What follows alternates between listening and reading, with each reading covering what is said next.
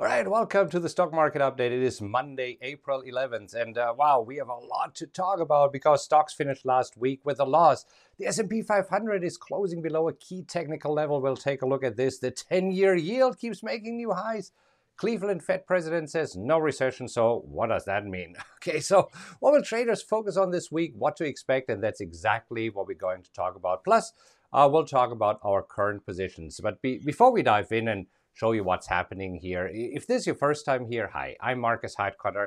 This is my head coach, Mark Hodge, and together we have more than 47 years of trading experience. And, and every morning we sift through a mountain of news websites, newsletters, and reports, and, and then we take the most important news and go live right here to share with you what you need to know as you head into your trading day. Now, if this is your first time here, I know it can be a little bit overwhelming, but don't worry, we have a special video just for you that I will link to in the description, and that's a great place to get started.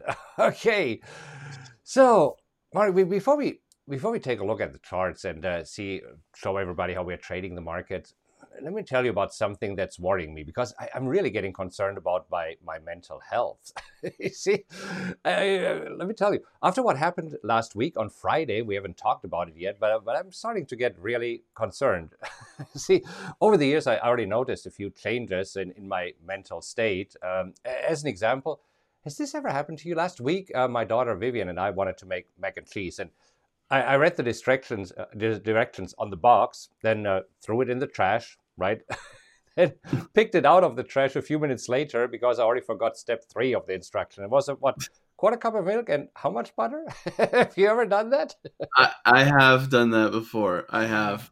uh, okay, I, I, noticed also that I'm getting older. My, my tolerance level has significantly decreased. Uh, decreased. So, for example, when I'm sitting on an airplane, I'm usually up front in seat 2A. That's my favorite seat. And then somebody walks in, stops right next to my seat, pulls out the ticket and says, 28F.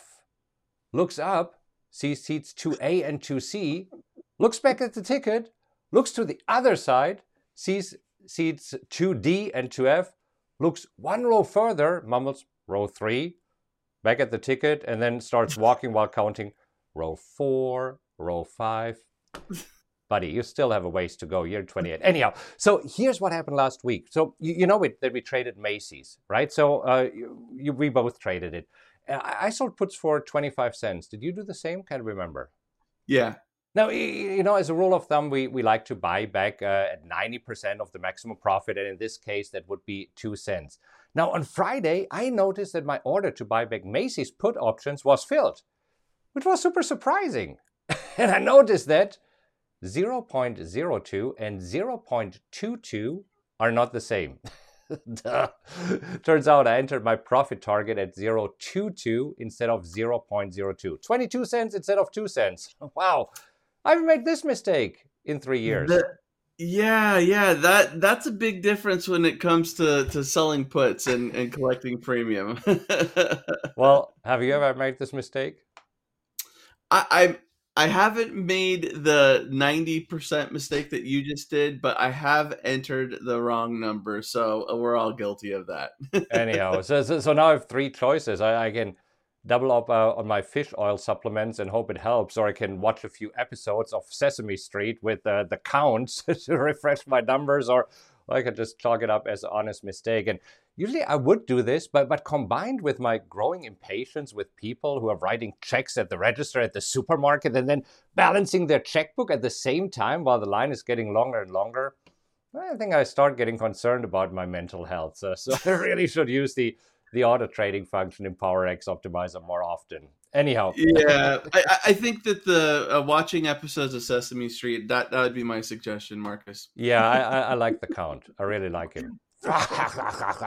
okay, let's take a look at the markets here.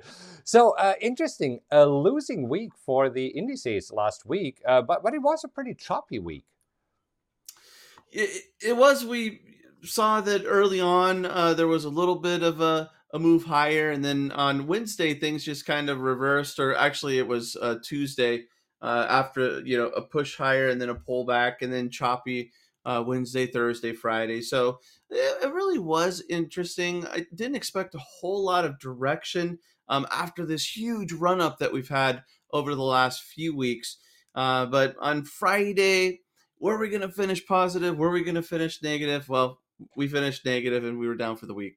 Yeah, and, and now the S&P is closing below its 200-day moving average. But you see, we're trading right around there. So this is where it's uh, it's chop, chop, chop.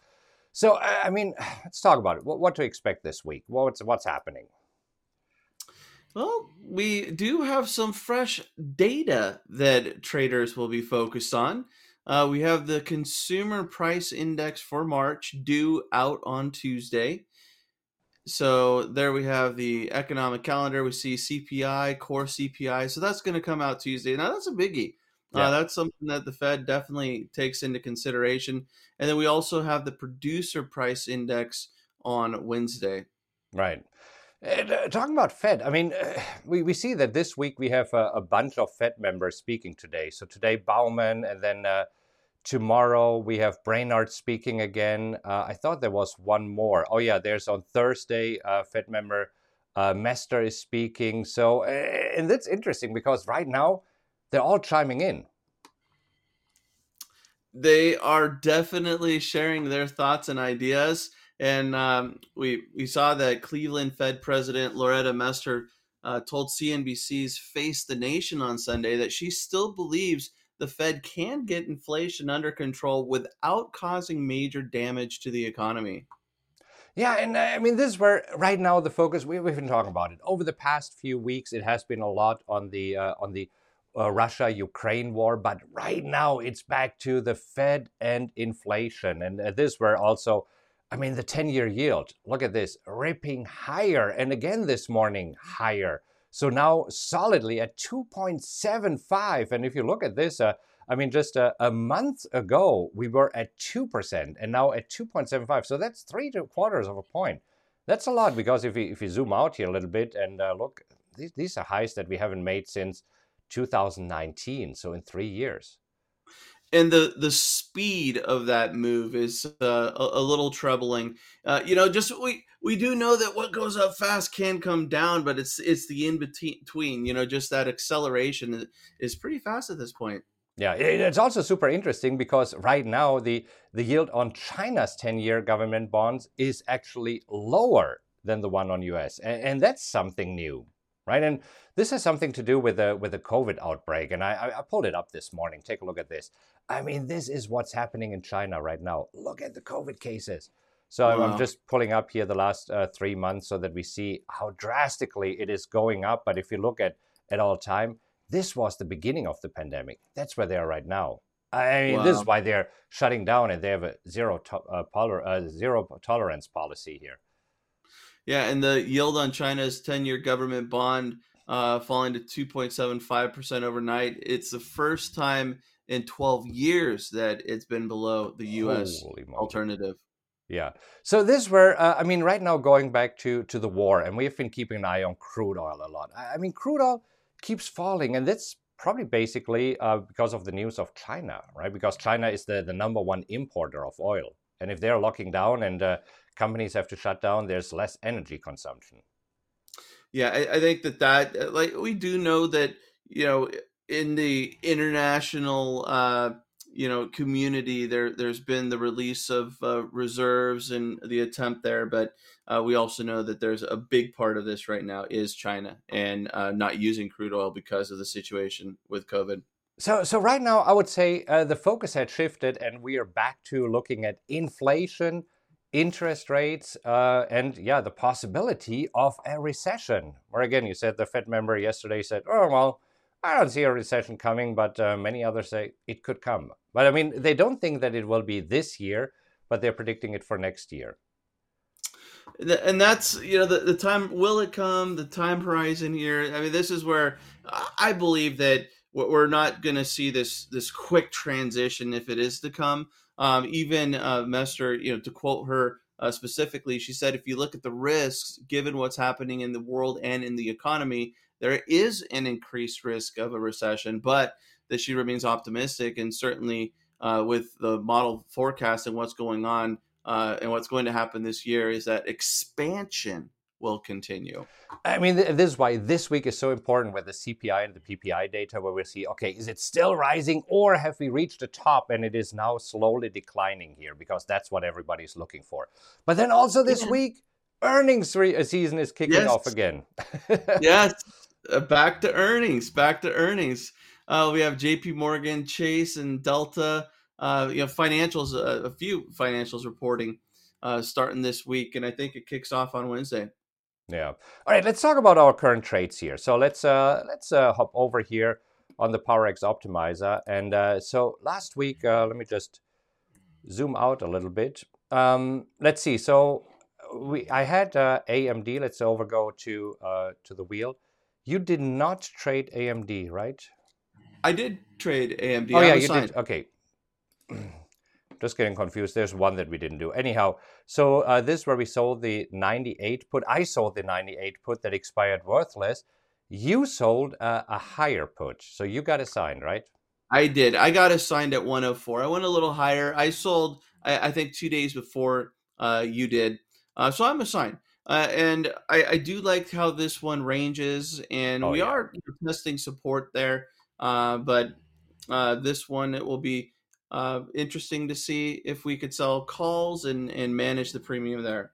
Yeah, I really wanted to get a sign on this one. Then uh, Blackstone. Blackstone sold the 109 puts, so this is expiring this Thursday because Friday the markets are closed because of Good Friday. So we have a short trading week. We only have four days. So we'll see. Uh, right now trading at 114, almost 115. So it seems that uh, we're good there. So I had a DB that expired worthless uh, last week. So I sold the uh, 12 put, and on Friday we closed at 1281. So this expired worthless. Uh, I know that you traded Bank of America. Was this also expiring on Friday, or is it? Yes, and it expired worthless. So Bank of America for you also expired worthless because you sold the 3950 put, yep. and uh, it closed at 30, uh, 3967. Okay.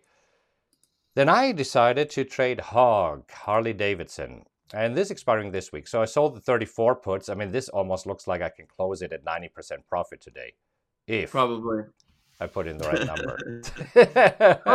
close, close.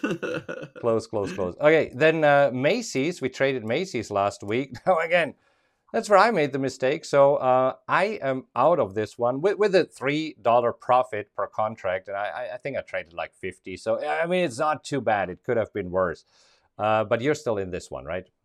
I am. I am. I have puts at uh, twenty two fifty. So yeah, I'll, see if I can sell puts again today. I'll I'll definitely do this, uh, and we, we might, right? I mean, we'll take a look at the the pre market action here in just a moment, uh, and then also I have uh, TPR Tapestry.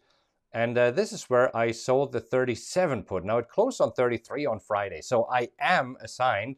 And this is where I'll see uh, if we can sell calls against it here this week at, uh, at 37. So this is where the wheel starts. Uh, and uh, again, yeah, both you and I have an assignment here, which is good. That's what we are looking for. Because this is where really selling calls is uh, where we can make a lot of money. That's where I see a lot of the profits come in on assignment, as long as it's a good stock and good strike. Yeah, all right. Cool. So let's take a look at, uh, at the pre-market action here and let's see what is happening and what we can expect today. And uh, it's super interesting. I'm looking at a five-minute chart here of the E-mini Nasdaq and uh, a little bit all over the place, right? But uh, definitely pointing to a lower opening here right now, down 1.2% going into the open. Yeah, Nasdaq leading the the E-minis with losses and trading near session lows. Uh, interesting to see the Nasdaq mini Dow relationship. So the Dow and the Nasdaq uh, going a, a, little bit against each other again. Same on on Friday actually, because the Dow closed higher on Friday. Um, so we're seeing a little bit of that that uh, the sell the the tech and maybe buy blue chips. We'll yeah, see. that's where we go to. Okay, kind of uh, the the risk off mentality right now because that's what we also see in the cryptocurrencies. I mean, there was this this huge conference in in Miami. You covered it on Friday. Uh, but as we are looking at Bitcoin right now, I mean, over the past uh, week or last two weeks, it has been definitely moving lower. And this just showing, I mean, tech stocks, NASDAQ, Bitcoin, it, it's in risk off environment. Yep. All right. Anyhow, um, well, since we do get uh, did get assigned in a few positions, uh, it is time to sell some calls here this morning or see what else we can do in terms of trading. So if you would like to know how exactly we do this, I'll link to a few videos, no, right here, uh, so that you can take a look at this. Uh, it's a the wheel strategy in 15 minutes. It's it's a really good video. You should check it out. And then we'll see you again uh, tomorrow morning. Happy trading, everybody.